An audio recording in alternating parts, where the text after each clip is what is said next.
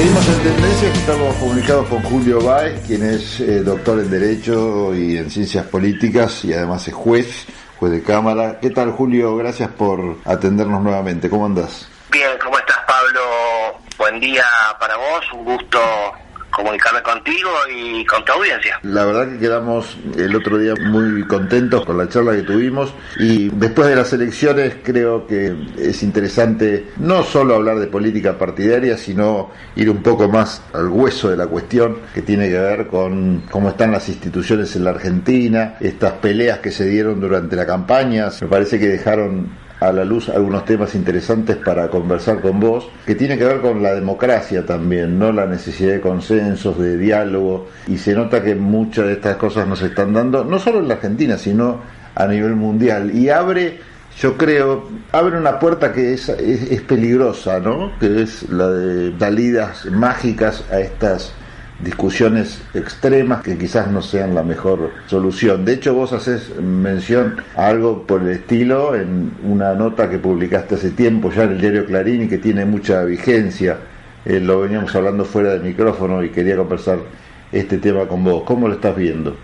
Creo que el devenir político, el devenir institucional de la Argentina nos deja todos algunas lecciones y muchas deudas pendientes, ¿no? La sociedad está enojada con, la con los jueces, con los legisladores, con los miembros del Ejecutivo y en muchas de esas razones, muchos de esos enojos tenemos que darle cierta credibilidad y darle la derecha porque se están haciendo las cosas mal en la Argentina y todos somos un poco responsables y todos debemos colocarnos un poco la patria al hombro, eh, tener conciencia de lo difícil de la hora esto es una situación infinitamente peor que en el 2001, en el 2001 que fue una época eh, difícil, una época oscura, una época opaca para todos los argentinos, en definitiva fue una crisis cambiaria, no era salir de un modelo de patrón fijo o de caja de conversión fija a una flotación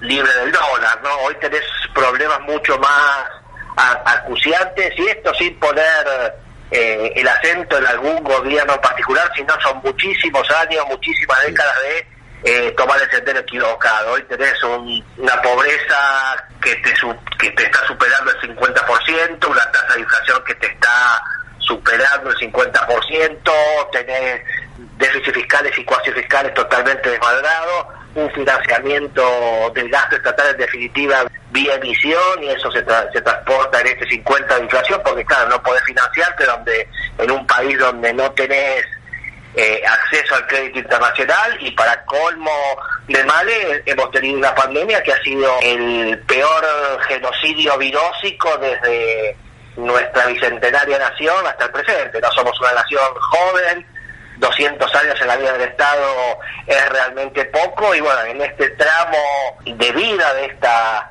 querida República Argentina nos ha tocado este, este foco que fue el coronavirus que realmente ha desequilibrado más de una variable, aún más de lo desequilibrado que estábamos.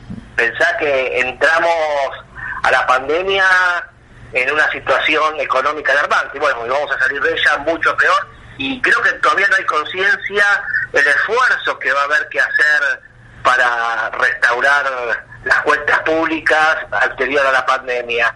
Creo que Argentina necesita por lo menos entre 30 y 40 años de hacer las cosas bien para empezar a pensar en un país con cierta normalidad o cierta razonabilidad. La exigencia de ahora lo amerita y estamos viviendo una situación complicada. Insisto, peor que lo que era del 2001. Es difícil explicarle a la gente que vive con necesidad de soluciones, no te digo inmediatas, pero por lo menos sí a corto plazo, que este panorama tal cual vos lo estás describiendo lleva muchísimo tiempo y hundir un barco no lleva el mismo tiempo que sacarlo a flote, ¿no? Es un, poco, Lo, eso es un poco lo que vos decís. Y, y frente a este panorama, quizás los cantos de sirenas de algunas soluciones eh, mágicas que son muy simplistas pero que tienen en estos momentos críticos eh, mucho acompañamiento, ¿no? Eso, eso, también es preocupante. Aparte no se ve en la Argentina solamente, sino que se ve en el mundo. Eh, frente a las peores dificultades, las soluciones mágicas parecen tener mejor pista de aterrizaje. Sí, correcto. Aparte, creo que acá el, desafío de hoy ya no es más entre izquierda o derecha, sino entre populismo y un verdadero sistema democrático, ¿no? Esta me parece que es la, la opción de fondo. Los populismos buscan una reencarnación de la democracia representativa, representativa mediante una apelación demagógica al conductor del pueblo, como una suerte de líder demúrgico, y cuyo canto de sirena se erige una suerte de voz de unanimidad en una concepción monista del orden, donde solo el conductor es capaz de disciplinar a la masa, de dominarla, y de donde su presencia en las semillas que le da anatomía, fisiología la conducción política, eh, las instituciones tienden a empalidecerse. Es cierto que los populismos han cosechado adhesiones.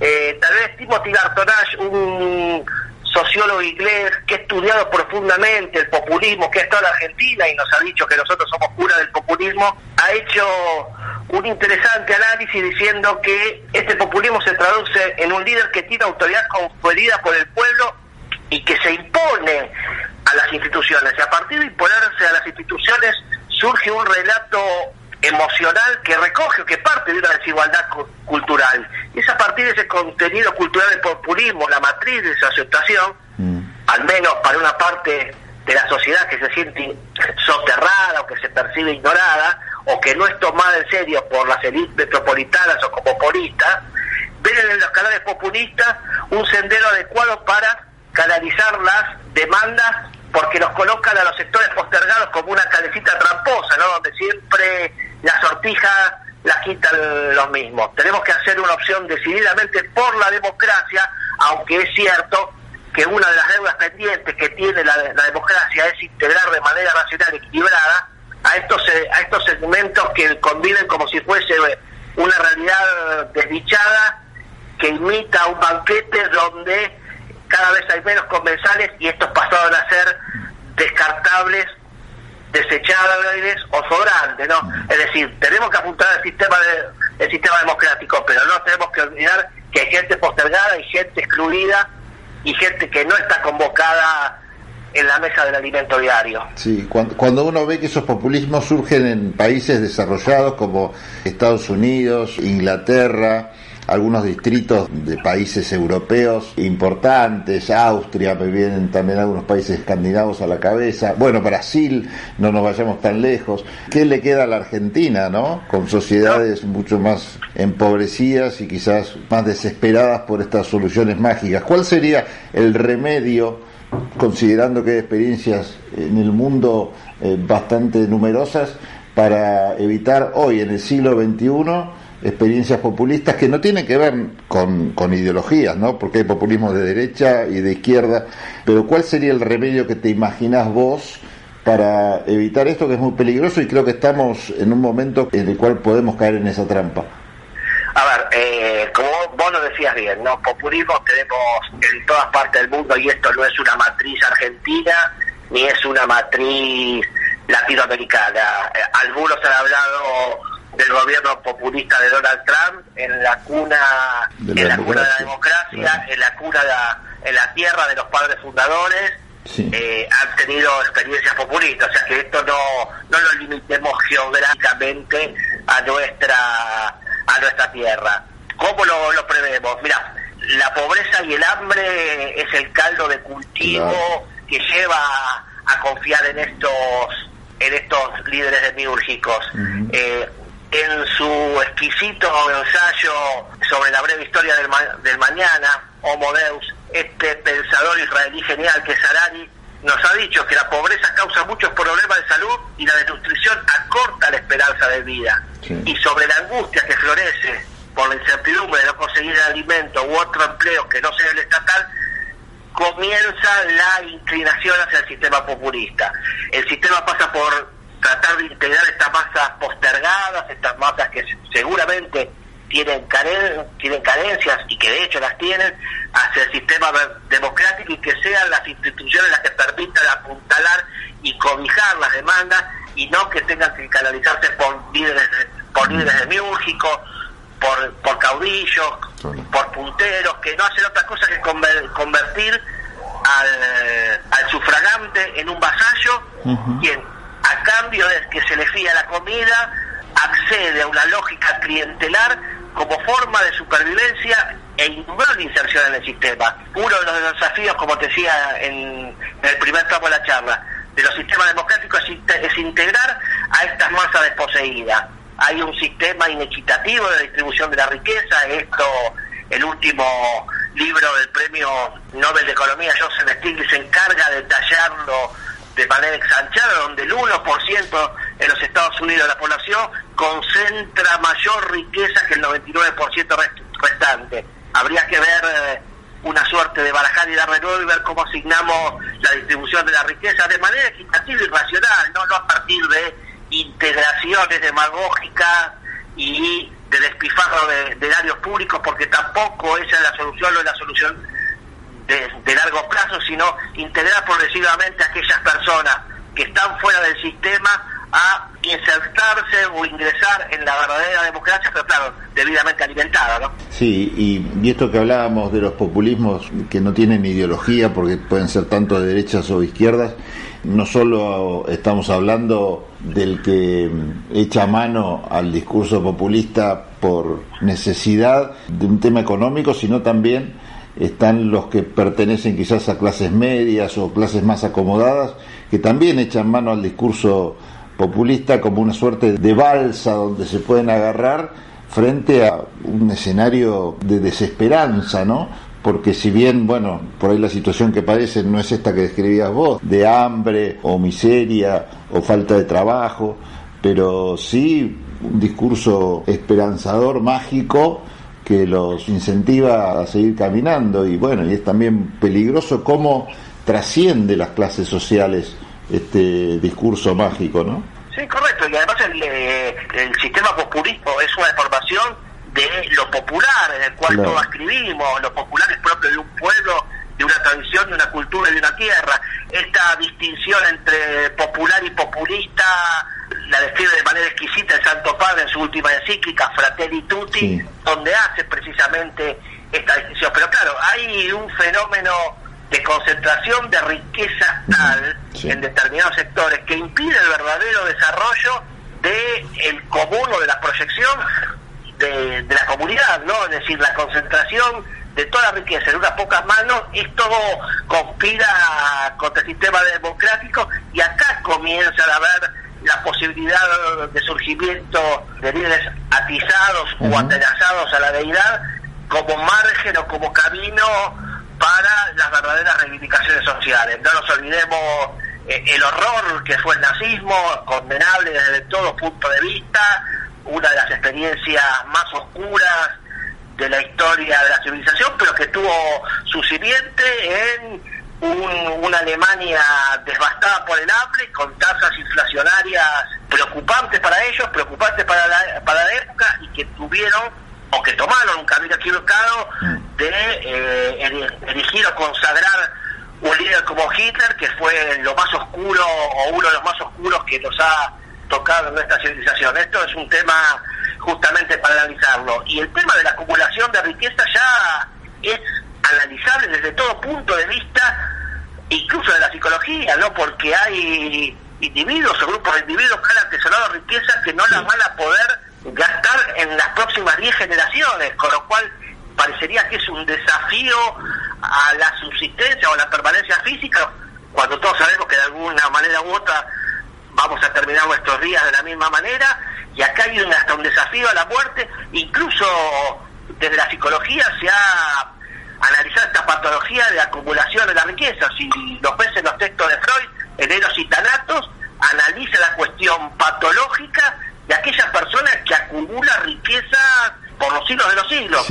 Y esto es preocupante porque hay una concentración de los recursos que son escasos en, la sociedad, ¿no? Es decir, cuando estudiamos economía sabemos que la asignación de los recursos escasos, bueno, dentro de esta definición muy básica y muy primaria, podemos sacar, podemos hacer un subsistema, una segunda división, es cómo distribuir los recursos escasos de que no vayan canalizados a determinadas sociedades, a, determinados segmentos en desmedro, en de otros. Este es uno de los grandes desafíos. ¿Cómo hacemos a nivel mundial, no? Que, El, que el hambre, no digo que desaparezca, pero sí que descienda en tasas importantes. Sí, hay, hay algunas situaciones que son tan obscenas como la que estás describiendo vos, que parece natural que la dirigencia política llegue a algunos puntos de consenso en función de determinados temas y digan, bueno, macho, basta pongámonos de acuerdo en tres, cuatro temas, porque si no se nos, se nos explota todo en la cara. Y el tema de los populismos también. Yo,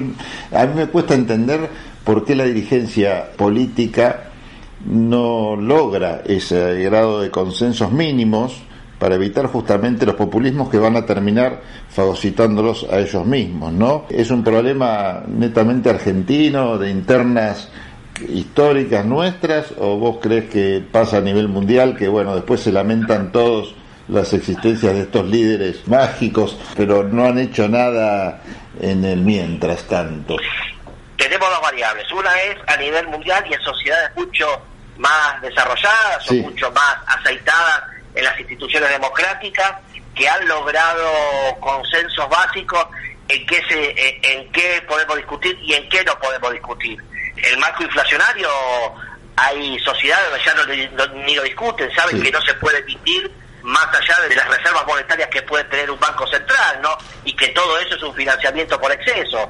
Eh, y tolerar algún mínimo de inflación, eso ya ni se discute. En nuestro país parece que, todavía, que siempre volvemos a la misma caretita porque hemos tenido programas tanto inflacionarios, deflacionarios como multiinflacionarios y seguimos conviviendo con tasa de, con tasa de inflación. En países normales ya sobre esto se han puesto de acuerdo y discuten nuevos desafíos y nuevas variables donde pueden haber enfoques diversos. Parecería que la Argentina, no solo la clase política, la sociedad, porque en definitiva la clase política es, eh, es la representante nuestra, lo que elegimos nosotros, o sea que es una proyección de lo que podemos ser nosotros o, o de lo que podemos ser en parte nosotros pero hay cuatro o cinco cuestiones básicas en cada país que ya no se discute. Nosotros adolecemos todavía de consenso necesarios en temas vitales y parecería como que estamos estancados, eh, devorándonos en luchas intestinas, en luchas internas y no poder avanzar para lo que en definitiva todos, todos deseamos, que es el progreso nacional. Hay una apotegma que dice, con la mística no se gestiona, tenemos que buscar verdaderos gestionadores para un poco equilibrar las cuentas nacionales y a partir de equilibrar las cuentas nacionales distribuir la riqueza o el excedente y ver la forma en que la distribuimos, pero hoy no podemos distribuir algo que no tenemos. Sí, tal cual. Julio, te agradezco este rato de reflexión, ¿eh? la verdad que viene bien poner los pies sobre la tierra y pensar un poco, no tanto la coyuntura, porque si no eh, suele distraernos de donde el lugar donde hay que estar realmente. Un abrazo grande. No, un abrazo para vos, Pablo, saludos a tu audiencia y un gusto participar en tu programa. Bueno, igualmente. Estuvimos hablando con Julio Báez, él es doctor en Derecho y en Ciencias Políticas y juez, además, y pasó por aquí por Tendencias. Estamos escuchando Tendencias con la conducción de Pablo.